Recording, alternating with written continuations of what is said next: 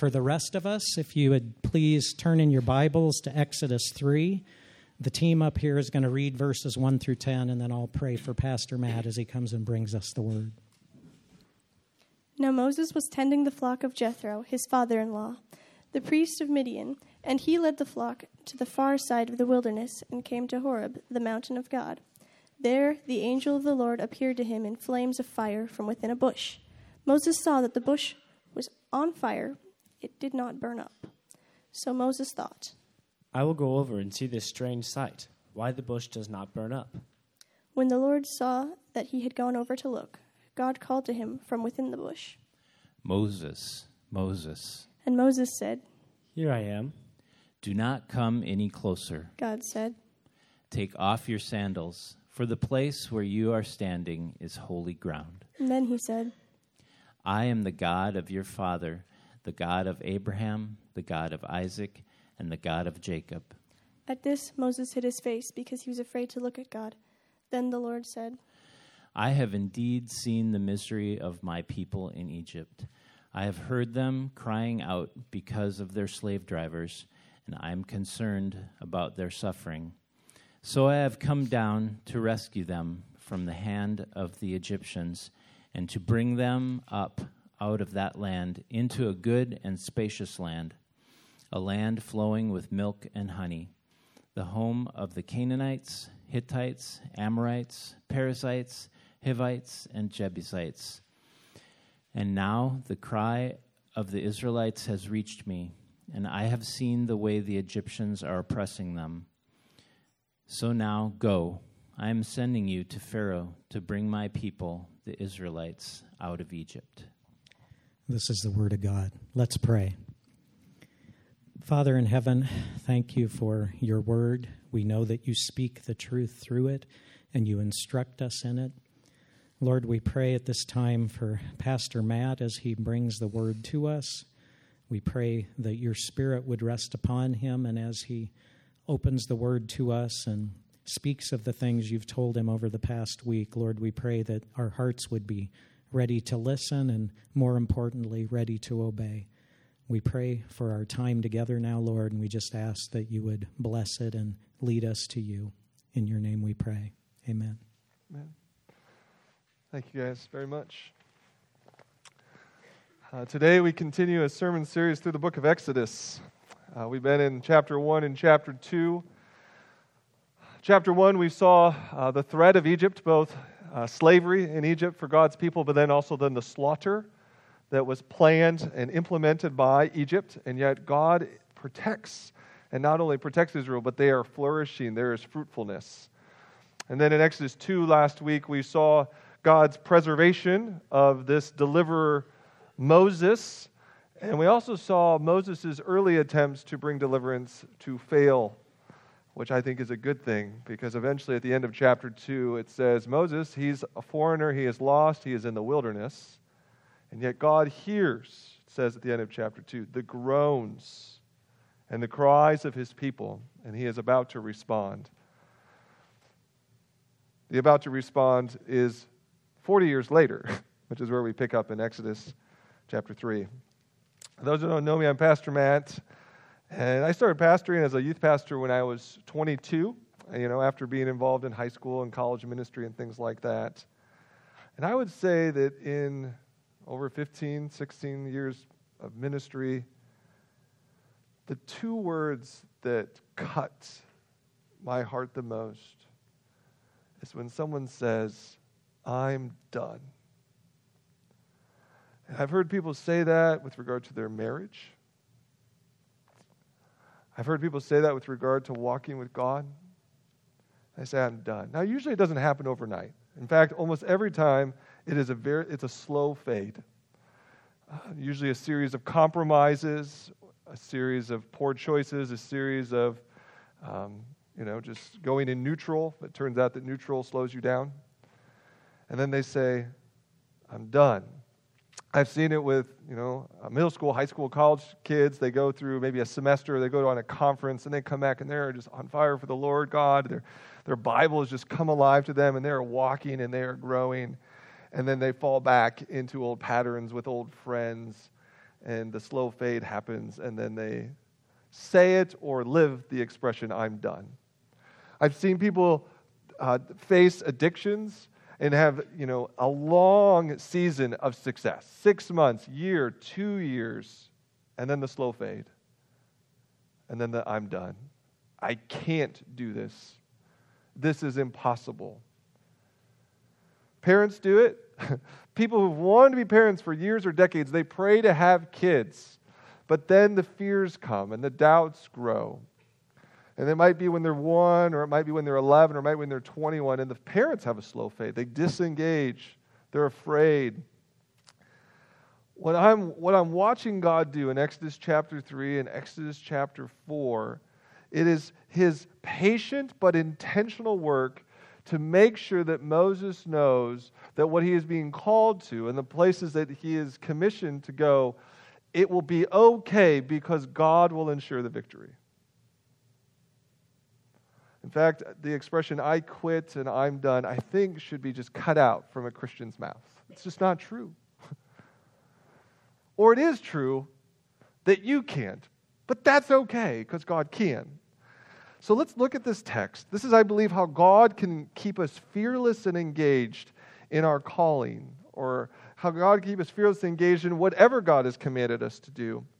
And so the first thing I want us to see here, beginning in Exodus chapter 3, on how we're going to be engaged, how we're going to stay fearless and where God has called us, or what He has called us to do, is this God will draw near to us with, with, with both intimacy and with holiness says how it'll be possible. He draws near to us with both intimacy and holiness. So this is Moses. Just picture Moses. Moses is 80 years old. He has got to be slightly bent over by now. His feet hurt. This is long before the days of knee replacements, right? He's not in good shape.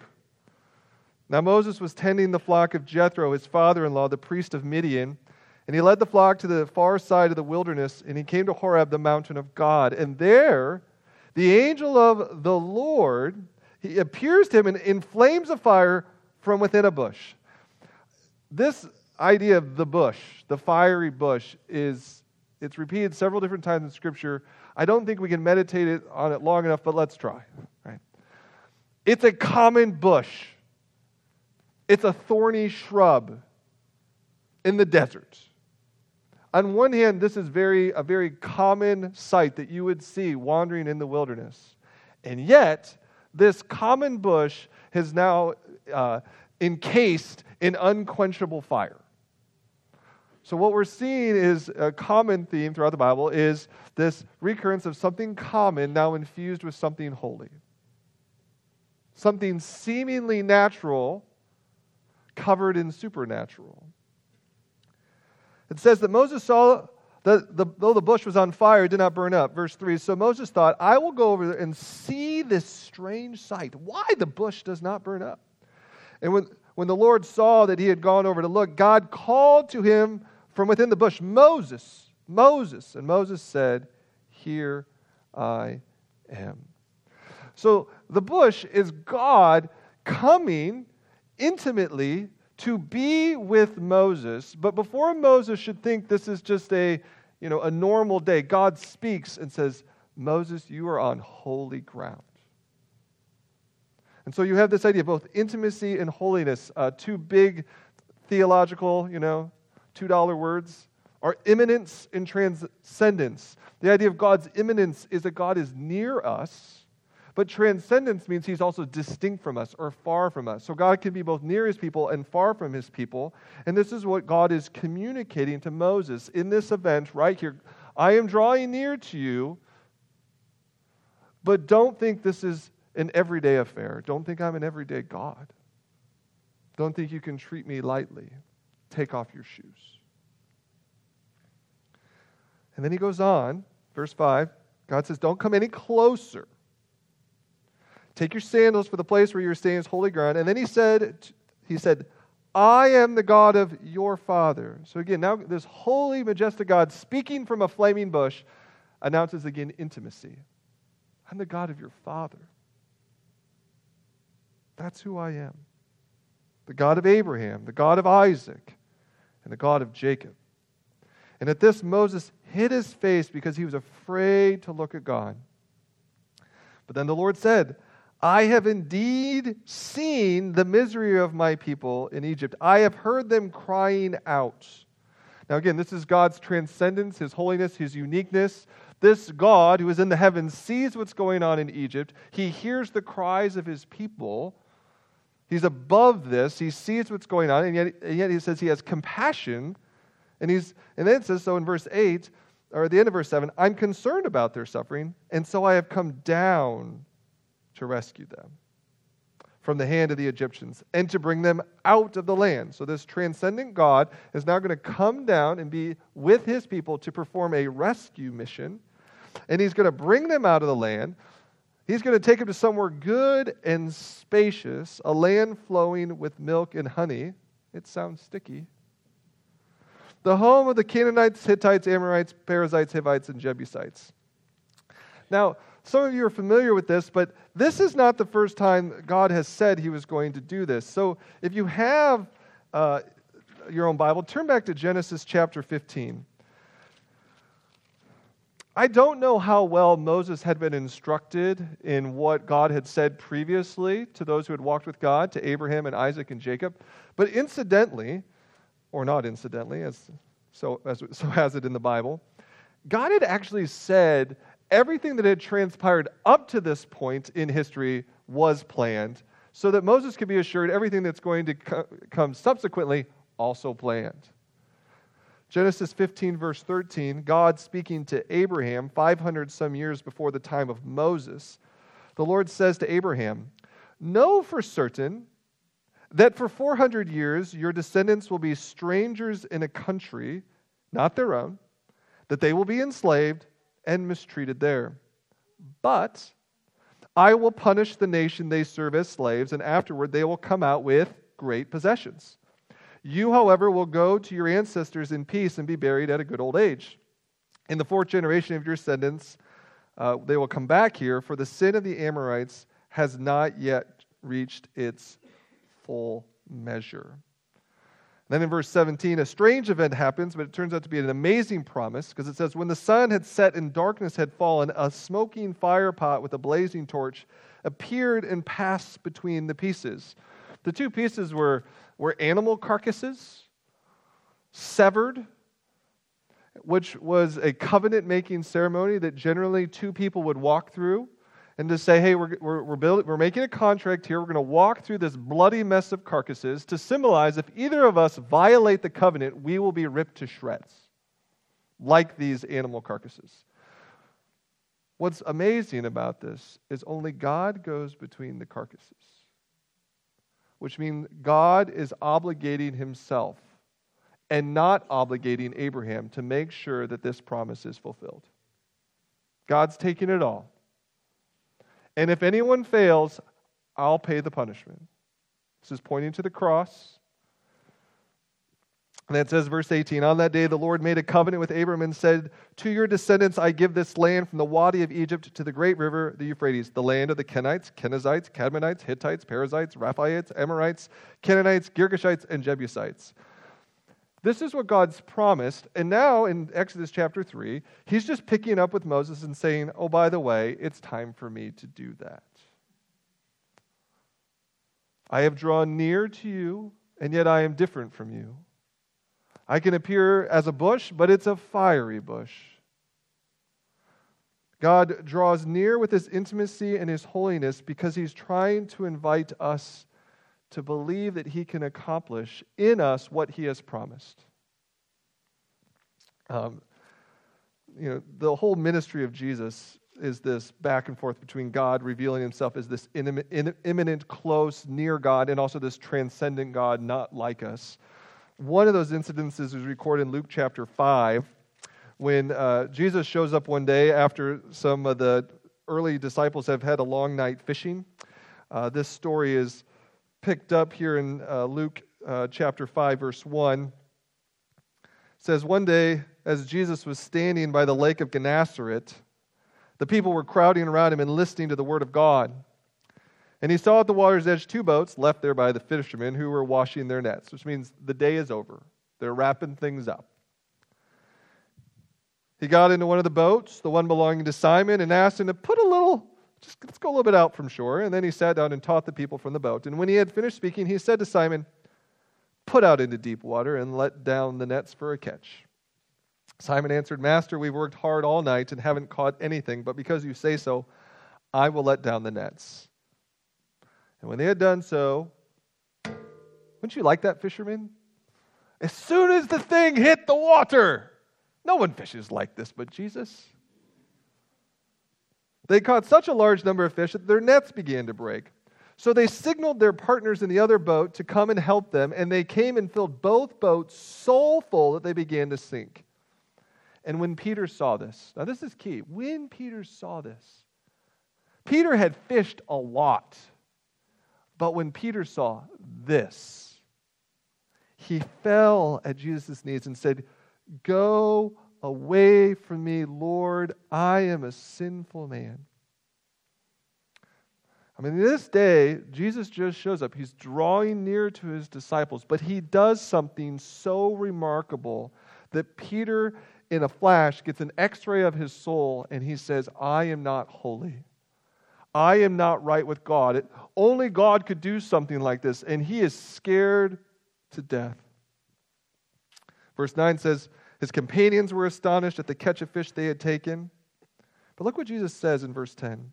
He says to Simon Peter, Don't be afraid. From now on, you will fish for people. Interestingly, that for Jesus, he draws near to Peter in intimacy and in holiness, and then he's going he's to send Peter out on mission. That's what he's doing with Moses here. He's drawing near to Moses, both with intimacy and holiness, but it's to send him out on a mission. And it's very clear right there at the end of uh, this section, verse chapter 3, verse 10. So now go, Moses, I'm sending you to Pharaoh to bring my people, the Israelites, out of Egypt. Moses has been selected for a task, and he's called to go. And again, people in this room, each of you have been called to a task or tasks. In fact, sometimes people will ask me every now and again, What's your calling? And I don't think that's probably an accurate way of saying it. I say, What are your callings? Plural, right? I'm married to Carrie. I have a calling as a husband. I'm a father to Samuel the wise, Caleb the bold, Elias the true, and Charity the kind. It's a calling. I'm called to serve this church. I'm a citizen. I'm a neighbor. I'm a son. I'm a brother. In every calling that I've been sent to, I am ill prepared and ill equipped. Similar with you. God places you in, and wherever He puts you, you are you're not up to the task. And so you're probably going to respond like I do and how Moses does here in verse 10, or excuse me, verse 11. But Moses said to God, Who am I? Who am I that I should go to Pharaoh and bring the Israelites out of Egypt? Who am I? He's 80 years old. He's been in the wilderness for 40 years. I'm guessing in his mind he's saying what I've heard other people say I'm a has been or I never, or I never was. Or I'm too late. It's too late. Send someone else. He's a washed up, weary shepherd. And God says, Go to a very powerful nation to a very powerful ruler to release a people. A modern preacher named Tony Merida uh, likens it to this this would be sort of like a car mechanic declaring war on Canada. Imagine a guy in coveralls carrying a wrench up to the Canadian president saying, Let everybody go.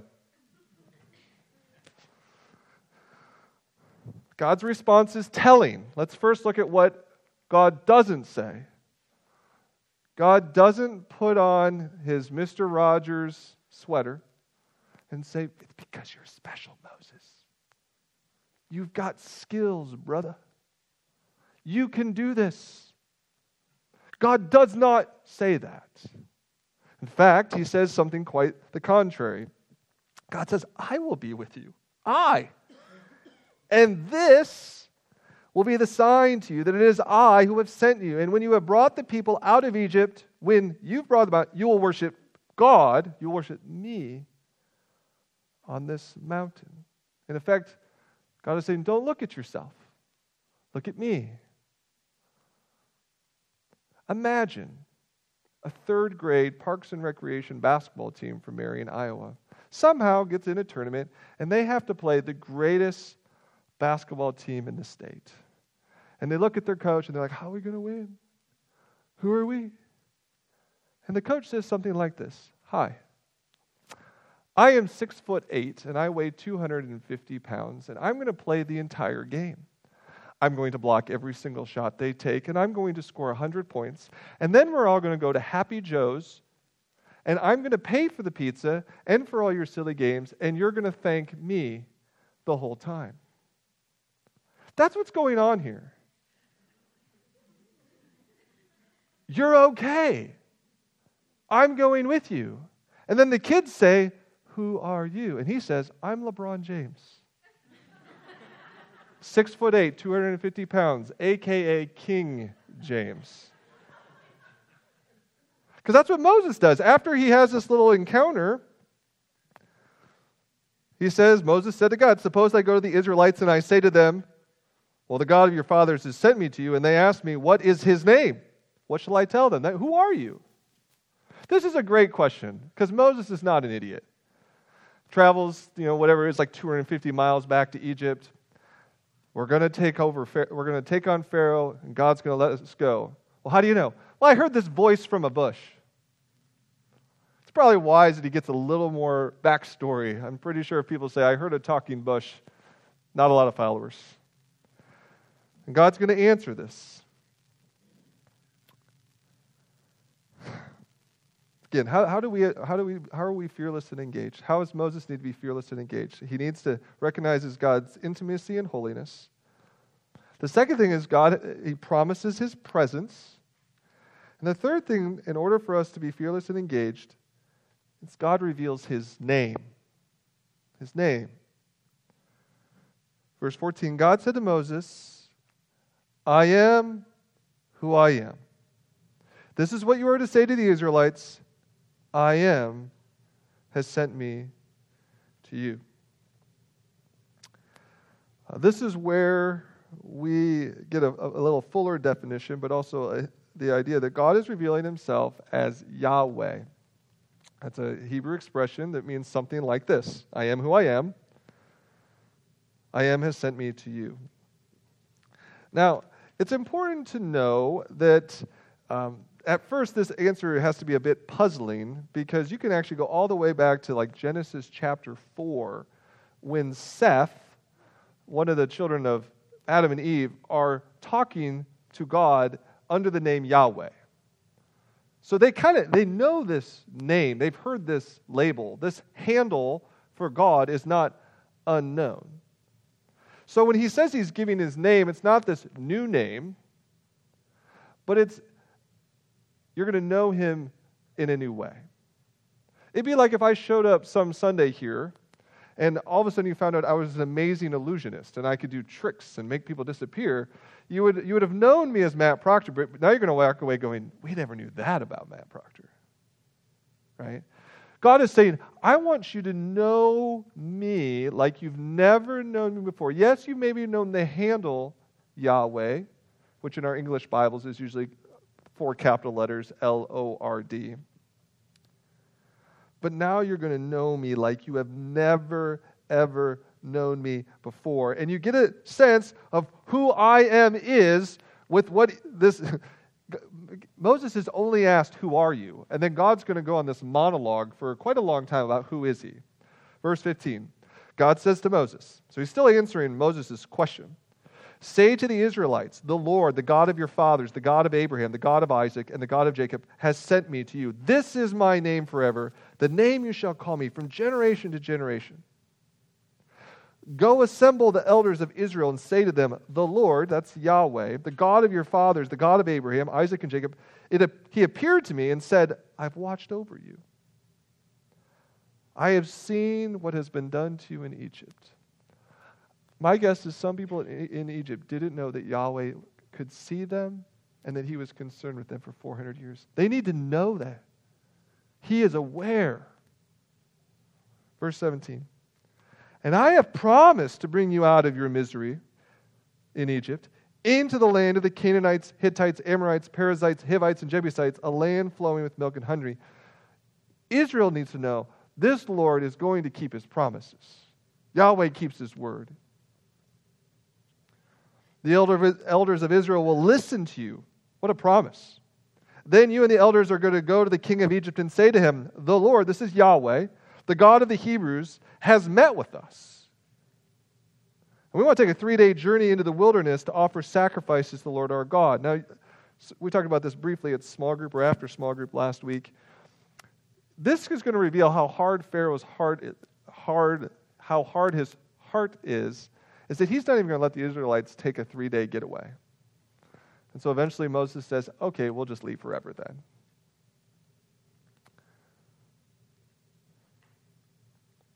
Verse 19 I know, this is God, I know that the king of Egypt, is not going to let you go unless a mighty hand compels him. So I'm going to stretch out my hand. I'm going to strike the Egyptians with all the wonders that I will perform among them. After that, he will let you go. God goes on. This is who I am. I will make the Egyptians favorable, favorably disposed toward this people, so that when you leave, you will not go empty handed. Every woman is to ask her neighbor and any woman living in her house for articles of silver and gold and for clothing, which you will put on your sons and daughters, and so you will plunder the Egyptians. Um, there was a pastor, I believe in the Chicago area, named A.W. Tozer, who once said, What comes into our minds when we think about God is the most important thing about us. What comes into our minds when we think about God is the most important thing about us. And what God wants for the people of Israel and for the people of Moses, when you hear the name Yahweh, you think of a God who sees, who delivers, who keeps his promises. This is Yahweh. This is his identity. When you go back to verse 14, one of the first things that God wants them to know is I am who I am. I am who I am. I am has sent me to you. What does that mean? It's, it's the idea that God is an independent God who, ha- who is and was and will always be. He, everything else in creation is dependent on God. We are creatures, He is creator. He always was, He always is. Um, those of you who like big theological words, there's a term called aseity. You can write this one down. Uh, those of you who like good tools, there's a, a website called gotquestions.org. I stole this from them. This is what the aseity of God is. The aseity of God is his attribute of independent self existence. God is the uncaused cause, the uncreated creator. He is the source of all things, the one who originated everything and who sustains everything that exists. This, the aseity of God means that He is the one in whom all other things find their source, existence, and continuance. He is the ever present power that sustains all life. There is no other source of life and none other like Him. Isaiah 46, 9. For I am God, and there is no other. I am God, and there is none like me. The rest of the stuff that you see here at the end of Exodus chapter 3 are this God has a flawless plan. He knows exactly what needs to happen, what will happen. He knows every turn, every twist, and he ensures complete victory so that there is no Israelite bloodshed. And the victory is so colossal. At the end, women plunder Egypt. This isn't a Viking horde plundering a village. This is women getting 400 years of back pay by just knocking on doors. What are you going to give me? Everything. Thank you. I mean, God, this is God completing the victory. Now, know that the last thing that He does to complete the victory is there has to be the death of an innocent lamb. But God is going to ensure victory because He is God. Remember, God is doing all this so that people will know Him as the Lord, as Yahweh. Despite you know, man's, or we could use culture's attempt to snuff out this God, He is known. Hollywood makes movies about this God. We know the story because God has developed and proven himself in history to be the God who keeps his promises, that he really is Yahweh. And all of these things, though, all that he is revealing thus far from Moses is so that he will just go. Be engaged in what I have called you to do. Go. We're going to come back next week and look at more of this conversation, but I want us to think a little bit about, thus far in Exodus 3, what would be our response? What are we supposed to be getting out of this passage? And I'm, I'm going to encourage us to think of it in two ways. I want, God wants us to uh, respond to Him with our heart. Right? That, is, He wants to capture our hearts, wants us, to, wants us to really love Him and to trust Him. But notice the overflow is then for it to come out in our lives, right? To actually fulfill what God has called us to do. God wants us to respond to Him. God wants us to respond to Him rightly. God wants us to know His name and who He really is. Uh, later in Isaiah chapter 43, you can just write the reference and check on it, verses 18 through 19. God says that He's going to eventually do something so new, something so marvelous, you'll forget about the things of the past. This amazing Exodus and the plagues and Moses, something is going to happen that's going to make that pale in comparison. Interestingly, uh, that's what John talked about in the passage that uh, Tony read during worship if you turn to John chapter 1, well, I'll start in verse 14. It's talking about when Jesus comes, what's going to happen? Verse 14 is where it says, The Word, Jesus, He's going to become flesh, the Son of God, the eternal Son of God, the Word. He becomes flesh. He makes His dwelling among us. And what happens? We're going to see His glory. The glory of the one and only Son who came from the Father, full of grace and truth. But notice what it says down in verse 17. Something happens. It says, For the law was given through Moses, grace and truth came through Jesus Christ. No one has ever seen God but the one and only Son, who is himself God and is, and is in closest relationship with the Father, has made him known. So God makes himself known through Moses, the, de- the demonstration of his character in the Exodus, the giving of the law. But the new thing that's going to happen that's going to make the other thing pale in comparison is the arrival of the Son of God, so that we can know God's glory. This is why when Paul writes in Philippians chapter 2 that when God reveals his glory in the Son, who though in the nature of God did not consider equality with God, made himself nothing, took the nature of a servant, took on human appearance, humbled himself, became obedient even unto death, it says, Therefore God gave Jesus the name above all names that at the name of Jesus, every knee would bow, every tongue would confess. And so God's trying to draw us ultimately to respond to Jesus with our heart, to give him our lives. In John 8, it records a time when Jesus says, Before Abraham was, I am. Before Abraham was, I am. Jesus uh, likens himself, says, I'm Yahweh. And the crowds knew because the next verse says, they picked up stones to kill him. When someone claims to be God, you either roll your eyes or you pick up a rock. But as Tim Keller, uh, I, I appreciate what Tim wrote back in 2016 about Jesus. Tim Keller writes this In the whole history of the world, there is only one person who not only claimed to be God himself, but also got enormous numbers of people to believe it. Only Jesus combines claims of divinity with the most beautiful life of humanity. When Jesus comes to reveal who he is, the name of God, who God is, his reputation, his identity, he calls people and says, I am. And many believe. Not all, but many. And who is Jesus? I mean, Jesus, you know, take this, remember this common shrub marked with holiness? I mean, it's pointing forward to this God man who has a body like us, and yet he's fully God. Fully God and fully man, so that we would have to reckon with who this God is and respond with our hearts and our lives. So let me recall a famous quote, maybe the most famous quote by C.S. Lewis regarding we need to respond to Jesus. He writes, I am trying here to prevent anyone saying the really foolish thing that people often say about Jesus. I'm ready to accept Jesus as a great moral teacher, but I don't accept his claim to be God. That is the one thing we must not say. A man who was merely a man and said the sort of things Jesus said would, be a, would not be a great moral teacher. He would either be a lunatic on the level with the man who says he is a poached egg, or else he would be the devil of hell. You must make your choice. Either this man was and is the Son of God, or else a madman, or something worse. You can shut him up for a fool, you can spit at him and kill him as a demon, or you can fall at his feet and call him Lord and God.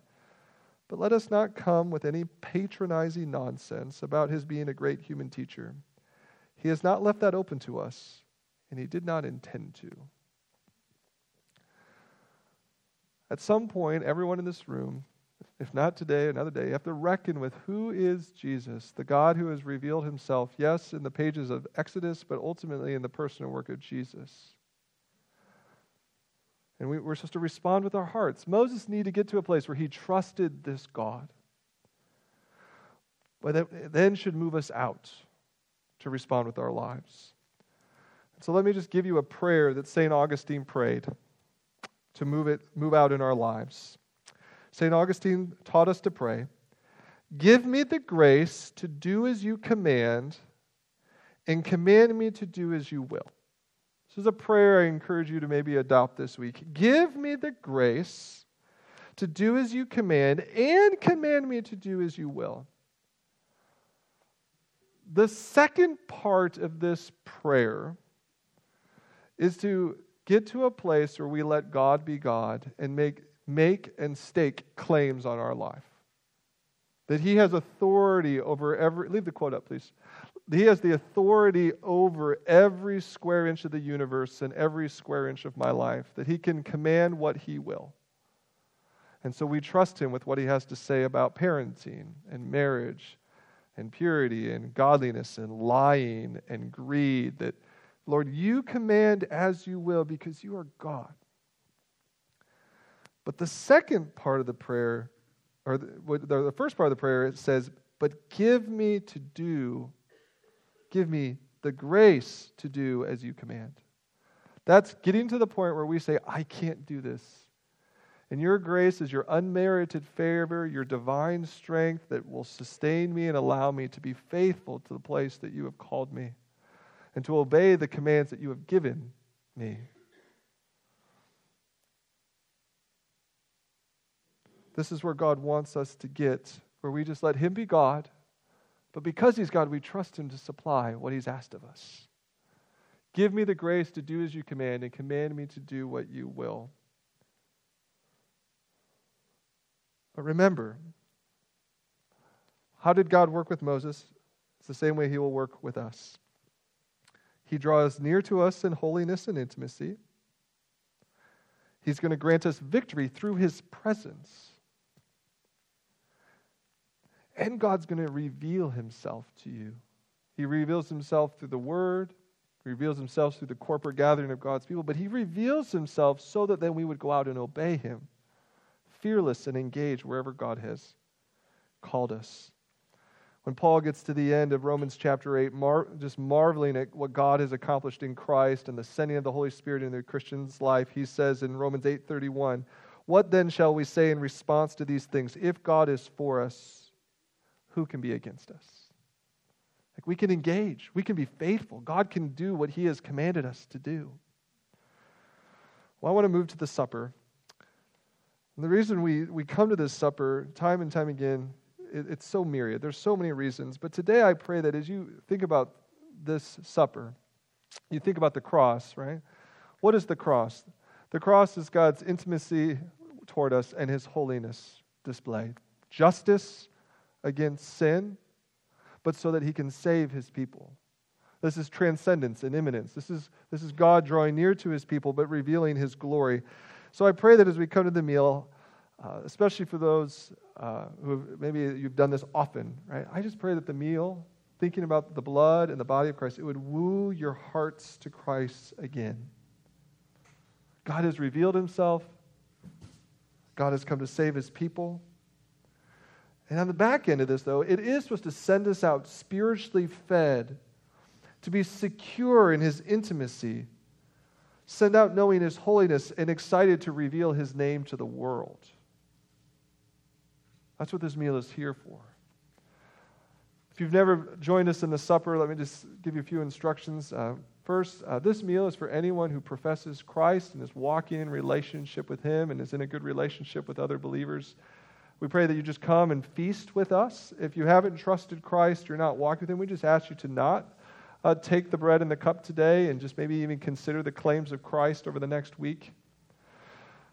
We, gather, we pick up uh, the elements uh, together and then we sit and we receive them together. So we come up the front aisles, uh, come down the front aisles, and then through the side aisles to pick them up. Uh, and we just pray that as you uh, pick up a cup and pick up the bread, that you would just meditate on the body and blood of Christ given for you. So let me pray, and then we will collect the elements. Father in heaven, I'm thankful that you are God who has revealed himself in history, real space, real time. This is not some, some God in some long lost legend that doesn't matter, but a God who reveals himself in history, who saves people, calls people, but you're also the God that sustains his people to do the work. And I pray that none of us would leave here today overconfident in ourselves, but rather confident in the God who goes with his people, the God who comes to his people, the God who reveals himself to his people.